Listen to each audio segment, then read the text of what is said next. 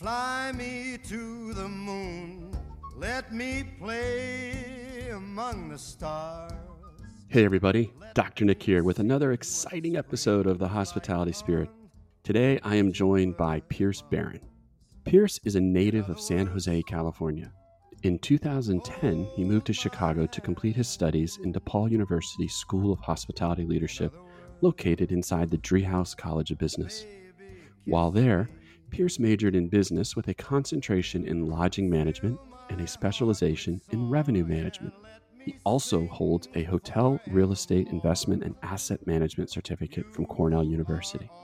Pierce has worked, been exposed to, and grown through many avenues of the hospitality industry, including back of the house positions, front of the house positions, operations, and sales. Throughout this process, Pierce has developed into an engaging and passionate hospitality leader. Currently, Pierce serves as the Assistant Director of Sales at one of First Hospitality's newest properties, the Hiltons at McCormick Place. Outside of his career, Pierce has an extensive background in sports, with a specific focus on ice hockey, which he's played since the age of four. Pierce, thanks for being on the Hospitality Spirit. Thank you so much, Dr. Nick, for having me on. I really appreciate it. So it's been a great adventure having you as a student and then following your career and seeing how you've engaged in the industry. And we've got so much to talk about today, but in true hospitality spirit form, we're going to start with the present. So, why don't you tell us a little bit about uh, what you do at the Hilton Hilton's McCormick Place, overview of the property, things that make it unique uh, in this market? Absolutely. Well, I started with the hotel about four years ago um, which was technically a part of its pre opening stage, which was a really neat and unique time for me to be involved in seeing something built from the ground up. And I was, as I started at the property, was a senior sales manager handling and developing the convention market. So anything that was 3,000 room nights or less on peak, mm-hmm. uh, what we refer to as mini wide conventions that technically ourselves and a couple other hotels I'll talk about that are all connected to the convention center uh, work collectively on together. Um, and then promoted into this current role that I'm in in late 2021, um, handling kind of the larger citywide conventions over 3,000 room nights on peak, um, and involved in just the day to day of our sales team efforts um, as a whole to try and bring as much business as we can down to this great property of ours. And it's for those that aren't familiar, just real quick. I mean, from a location standpoint, tell the tell the listeners a little bit about McCormick Place and what it is. So you're, we're more than likely going to have some listeners here that maybe aren't from Chicago or aren't familiar with what we have here in terms of convention facilities. Absolutely, and McCormick Place is the lifeline of this city. Um, this is the 2.6 million square foot convention center um, located in kind of the heart of the South Loop of Chicago. Um, it's got four different buildings. Each can provide great and ample options for any sort of meetings and events um, that again, Chicago in itself is such a great destination city, middle of the country, four hours from coast to coast, um, and can be of great service to any sort of company or association. So again, it's just kind of it's a lifeline, um, if you will. And I know I just said that, but um, truthfully is in terms of the ancillary revenue spend within the entire city from any of these shows or conventions that take place here and we can use one that's coming up in June that I think most every hotel's um, preparing for in ASCO, American Society of Clinical Oncology, where um, just the amount of spend that takes place throughout this entire city to hitting restaurants, hotels, businesses, it just has such an impact. So um, hopefully that helps answer a little bit in terms of what this McCormick Place Convention Center is. Yeah, and I think I think you actually hit on a really important topic that people don't necessarily think about when they think about this the multiplier effect, if you will, that if a guest comes and is coming to, let's say, the ASCO convention in June, yes, they're going to stay at your hotel, um, but then they're also going to use taxis and Ubers. They're going to go to the restaurants. They're going to go shopping on Michigan Avenue. They're going to go to the art museums. Depending on the time of year, they might go to a sporting event. Conventions like this and a destination like this, it's also not uncommon for people to maybe stay after or arrive before, maybe bring family, kind of mix business and leisure simultaneously uh, in a stay. So that multiplier effect is tremendous. This is this is why we will stand up on our soapboxes and we will continue to scream that conventions and large scale events, particularly citywide events, are so crucial for the hospitality and tourism industry of a city like Chicago. Yeah, and I and you know I think that's a great point that you made as well, in that we were the biggest to get hit 24 months ago at the start of COVID, but I really do think that the convention business will be that first to come back. And um, in terms of the trends of, of what size, scale meetings and events are coming back in, it doesn't much matter because we just have so much square footage to be able to encompass and embody additional meetings um, here within the walls in Chicago. So it, has been a great experience thus far um, in the four years that I've been down here working in this convention market. So we know there is no such thing as a typical week in the hospitality industry. It's one of the reasons that people are drawn to this industry for a career. But in your role in sales for this unique property in extremely close proximity to one of the biggest convention centers in the world, what does a typical week look like for you? I mean, are you at the property most of the time? Are you out on sales trying to drum up business? Are you traveling? What does that week look like for you, assuming we're in a post COVID pandemic environment? I mean, obviously during COVID, things are a little bit different, but let's look to the future. Let's be optimistic. Yeah, and that's a great question. It's full of fun curves and turns, uh, but anything that comes in front of me, I think I try to learn from as best as I can. Um, and to kind of help answer that question, I'll give a little bit of detail back into the property a bit um, because I think that can help support and what this answer looks like. But our Hilton's at McCormick Place is Hilton's first ever tri branded hotel. Oh, interesting. So, and that was of August of 2018. So, a first of its kind. So, we kind of had the binoculars from Hilton looking down on us at all times to monitor and track how we're doing. We're 466 rooms split into these three unique brands Hilton Garden Inn, Hampton Inn, and Home2 Suites. Um, so we can kind of act as a 466 room hotel or individually to each brand. Just depends on the type of traveler and guests that you're having come stay at your hotel or what they might be coming in for. Mm-hmm. Five outlets um, for a 466 room hotel, which I've never heard of before. It's a pretty that's a pretty impressive ratio. It definitely is with a 13,000 square foot rooftop called View, um, with two terraces overlooking all Chicago has to offer. Something that the South Loop of Chicago hasn't had previously. Fat Pour Tapworks, which those folks that are native to Chicago would know Fat Pour in Wicker Park, um, but a great kind of sports bar type field that's run by Big Onion Hospitality. Apolonia um, by Michelin chef Stephen Gillanders, who also great, has Sky in Pilsen. Yep, great yep. Mediterranean cuisine. Little plug there, fellow UNLV alum. Let's there we go. Real quick. and Haidilao Hot Pot, um, which is a super unique experience for anyone here locally who has not tried it. Um, I encourage them to come with a group of people.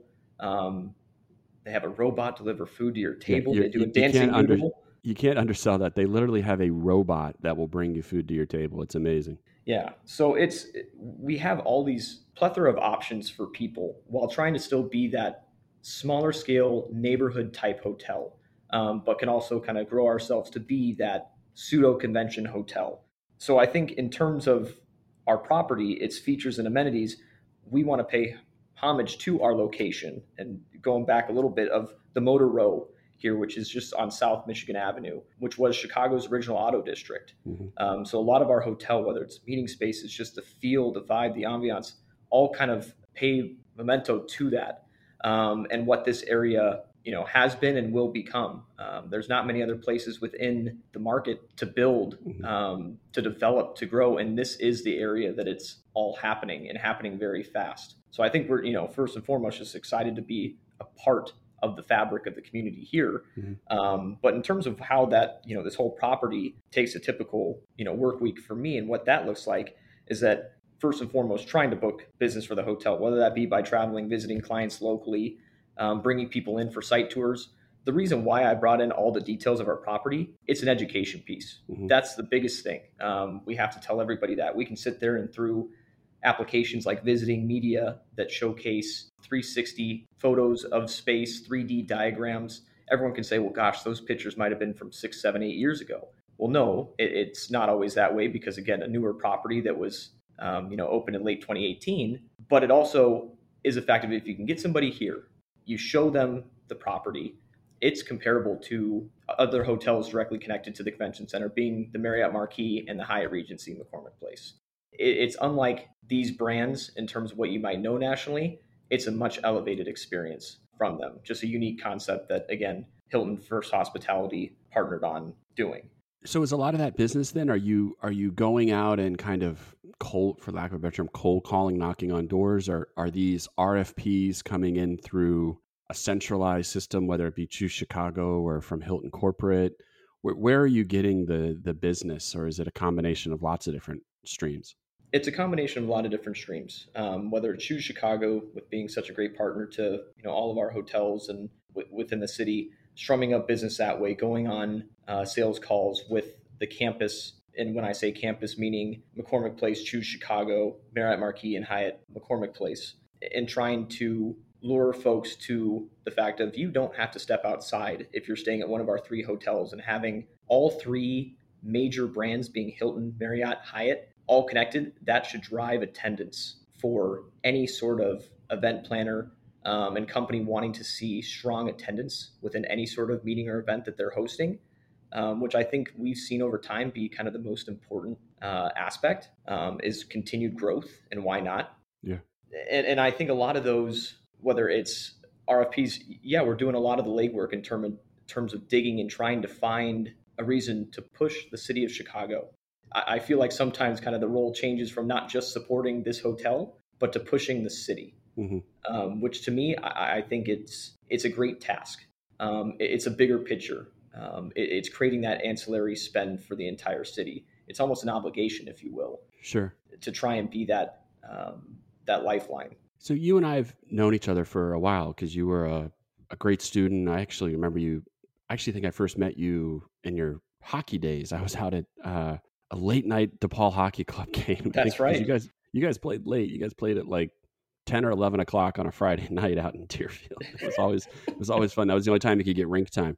Um, but it's been interesting kind of following your career and, and I knew you really as a, somebody really interested in lodging, but in revenue management. And you've worked in the front of the house, the back of the house, rooms. I, I'm curious for somebody listening right now, I think a lot of what going to school for hospitality is about is about self exploration. It's about saying, you know, I know I want to go into this industry. I'm just not entirely sure what I want to do. Can you think back or or was it somebody or was it some something that you participated in that kind of took you because you really seem to have found your niche in sales and that seems to you're just it was like a rocket going up once you found that. I mean, what was it that drew you to sales as opposed to F&B or go in the front office, housekeeping, room res, then up into assistant GM, GM kind of path? Well, funny thing about it is that through the DePaul Hospitality Program, um, which I only have the utmost respect for, um, I wanted to see all facets of the industry and kind of just work my way from that mantra into the sales realm. Um, through coming out to see Chicago in high school, um, while living and growing up in California, we'd come out every September for hockey tournaments. So it's a great time of the year, awesome time to just tour and basically fall in love with the city. Um, its people and ma- mainly its architecture. Um, so while doing a boat tour. Shout out Wendella. there, I mean, everybody loves the boats. I mean, you got you got to do the architecture tour. I mean, it's definitely. I think I've done it seven. I, I, still times. do them today. Yeah. Seventeen or eighteen times, I swear. Um, but I couldn't get enough of understanding more about the city, its history, the architecture, and, and falling in love with Trump Tower. I mean, it sits there so amazingly tucked in right along that curve in the river. But the, the way the sun hits off the building, to me, it's personally the most beautiful building I've ever seen. So I told myself once I moved here and ended up going to DePaul um, that I'd really try to work there. And truth be told, that after my freshman year and some introductory courses at DePaul, I found my way into a summer job on that 16th floor terrace as a, a server assistant.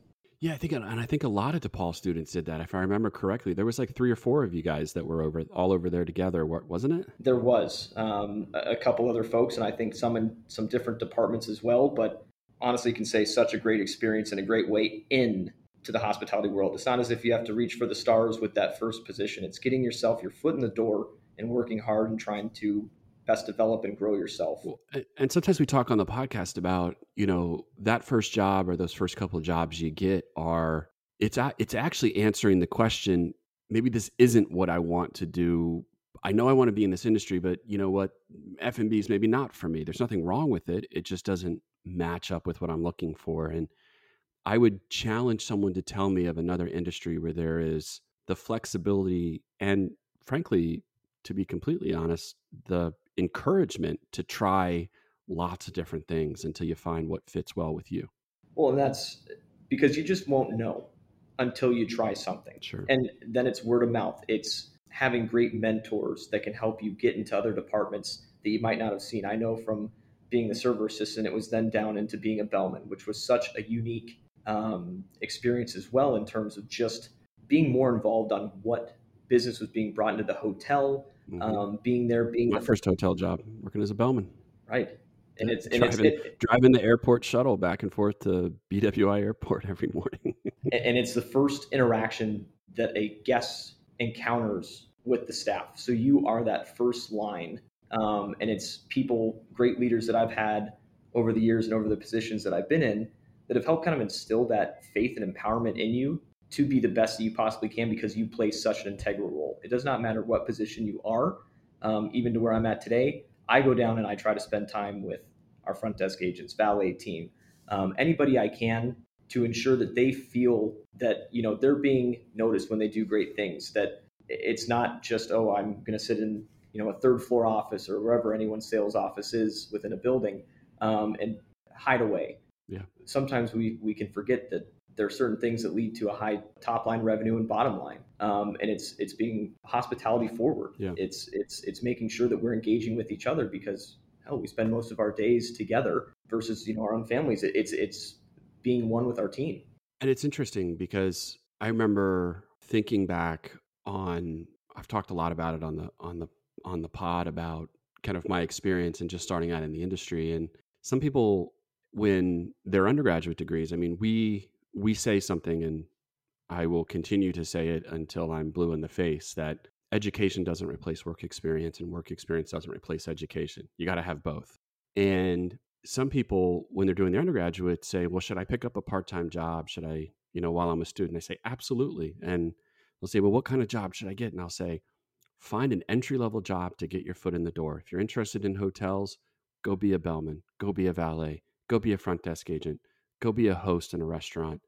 Those line level positions are incredibly valuable. They they are not complex jobs. Let's not let's let's be completely honest. They're they're not difficult.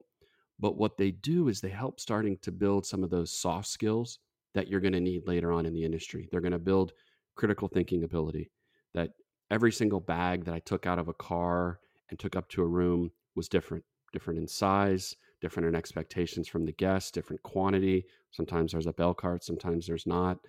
The list goes on and on of the problems that you run into at the front desk that from critical thinking to communication skills to understanding how different departments work together interchangeably in a hotel, these line level positions are worth their weight in gold from an experience standpoint. And it sounds like you did just that, that you got your foot in the door and started to figure out, okay, what, what do I want to do? What don't I want to do? And as soon as possible start building up that that toolbox if you will um, that you would need later on in your career. Well i think that's in conjunction of doing that at the same time as being a part of the school of hospitality leadership it was also enhancing and driving some of that push to say gosh what are the other avenues? Because it's not as if we just dabbled into you know the operations side. It was looking into uh, revenues. It was setting you know adr or your pricing structures um, I remember a project that we had that was that went through that, and you were in teams of two or three and trying to build a strategy over a ten week period, which again just got your mind thinking of, well, gosh, these are other areas, and then you can take that to the workplace and try to build on it and try to ask questions and be involved in as much as you possibly can. I mean, that's the one piece of advice I give to anybody is to continue um, to ask questions, continue to follow up, continue to be just present yourself in a way that you want to learn as much as you possibly can because people notice it. Mm-hmm. And even at even at school, outside of the classroom, but still staying kind of within the the collegiate experience. I mean, you were very involved in co-curricular activities, whether it's in the School of Hospitality Leadership in things like the mentor program, but you also were very involved in things not related to hospitality, like hockey. I mean, what what was the thought process behind that, and and was it purely just the love of sport, or were you thinking that there was other development opportunities by getting engaged in co-curricular experiences? Well, I think it's kind of um, something that I've always been a part of team sports um, from when the time I was at a young age. Always wanted to play hockey. And again, it sounds crazy for a kid from San Jose, California, to say that. Um, where not too many people at the time in the early 1990s knew what hockey really even was. Taking a team sport and all that it embodies, because it's again, everyone can be a leader in their own way, but at the end of the day, it's majority of the team and that team aspect building a great culture and environment and I think for me, that helps people engage. That helps communication. I think that's helped me to be better involved in, you know, whether it's certain groups outside of work, whether it's the hospitality young professionals through the IHLA, um, which was originally I, I was a part of it when it was the under 30 gateway. And now I believe it's all technically under 40, which is fantastic because now it feels like people have a home you know people have a home to now be involved in. Um, it's mm-hmm. getting involved with the Choose Chicago partnership events. Yeah, um, it's it's continuously talking to other people within the industry to build your network, and that can't be overstated. Yeah, I mean, and that's you know it's kind of a segue into you know getting involved in these professional associations. I mean, you are you are extremely involved in these professional associations and I think that for people just starting out in their career, this is one of those things that they maybe um, one overlook two if they haven't if they if they're aware of it and they're not overlooking it they're maybe a little bit apprehensive about joining. They're they're saying you know what? I oh man i, I don't want to go into a room full of gms and and you know what if i what if i say something stupid? You know i i'm, I'm still relatively young they're going to think that i'm i'm not qualified but these associations whether it's hsmai ihnla they are welcoming of people early on in their careers and they provide so much value to you in many different facets correct? Absolutely. All it does is open yourself up to future opportunities. Um, and whatever that might be for each individual you know it, it, it will become as long as you just continue to stay up with it and there's and it's there's development opportunities there too i mean there's certificates there's workshops there's programs it's it's not just about going to have a happy hour second Tuesday of the month. I mean, you actually can do things and you can get credentials and it, it is it truly is a development opportunity as well as a just purely a way to become more engaged with the industry. Correct. And I think that, you know, even through me throughout the pandemic, of course, a little bit slower in terms of day to day, but wanted to continue my education and got a certificate through Cornell um, online for uh, hotel investment and asset management, which to me was a totally unique side of the field um, to just see what, and be. What made you do in. that? Like, what what was the thought process behind that? You know, there really wasn't much at, originally at first, but it, it was just I wanted to continue to grow my education for the industry that I love, and as well be more valuable. You know, come down the line for myself, whether it's through the company First Hospitality that I work for, and just be more knowledgeable. I mean, it brought me into a whole nother side of you know, looking more in depth at P&L, something that technically is your, whether it's a sales and marketing analyst or coordinator, sales manager, you're not always looking into those, you know, items as often as you'd like to. Um, but seeing more facets that then you can take that back to the workplace and ask more and more questions and try to be in, as involved as you possibly can. Are you are you thinking about where you want to be in 5, 10, 15, 20 years or are you kind of just riding the wave and seeing where it takes you? currently riding the wave. I, I think that you can have all these different goals and achievements that you want to hit, but a little bit of what I've learned and over the last you know couple years is live in the moment, do the best with it what you can, um, and push yourself. And I think that again, whatever type of achievement or level that you want to get to, you certainly can if you just you know hold your hold your mind to it. Mm-hmm. One of the questions that I would say it's become more a more common question. I think it was always on people's minds. I mean, decades ago when I went to hotel school, it was on my mind, but even still today, it's on people's minds. But maybe it's people feel more comfortable talking about it. What, and it's the relates to kind of work life balance that this is an industry that we would, I think, both agree is 24 7, 365. It never stops people starting out early in their career are hungry, they want to make a good impression. But the reality of it is, from your physical and mental well being, you need to have that balance. How do you, Pierce, create work life balance in an era of listen 24 7 365 the business is open which means 24 7 365 somebody could want to book with you and you could get that sale we we have no barometer to say that only only people inquire about blocking rooms between 9 and 5 monday through friday H- how do you and your role in sales create that work life balance and what advice would you give to somebody maybe new to their career or maybe somebody that's already established looking to enhance their work life balance well to be honest um, I tend to work very hard, but it doesn't mean I'm not having fun doing it.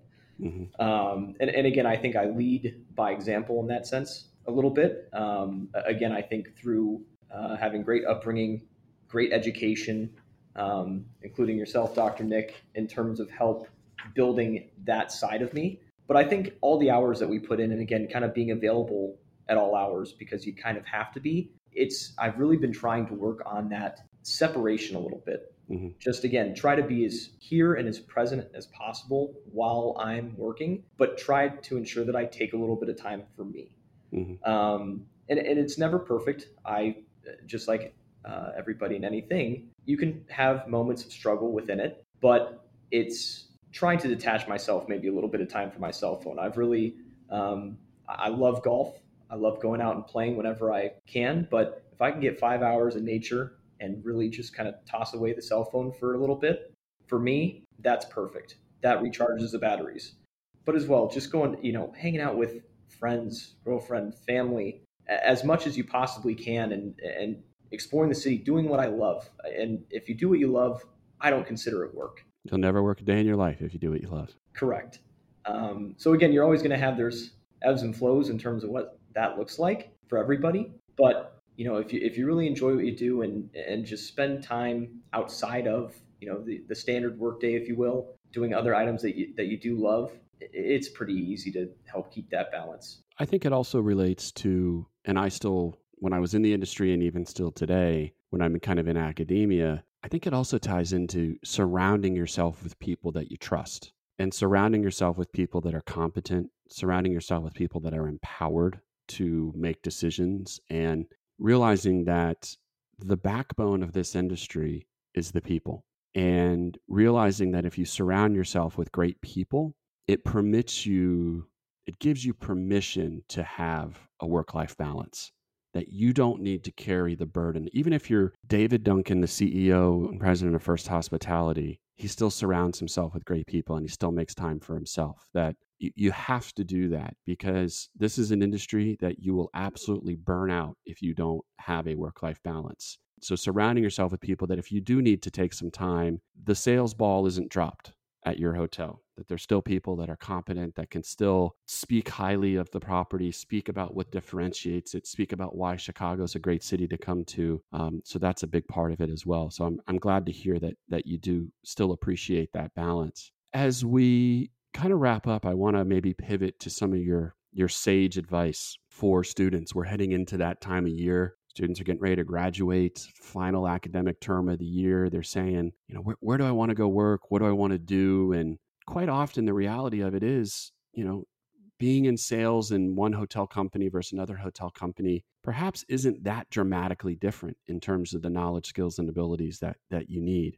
But what differentiates it is the company that you go work for. And I'm curious what advice you would have for graduating students or maybe people thinking about entering this industry about what to look for in a company and how to say, I want to go to company A versus company B. What what does what does Pierce look for in a good organization to work for?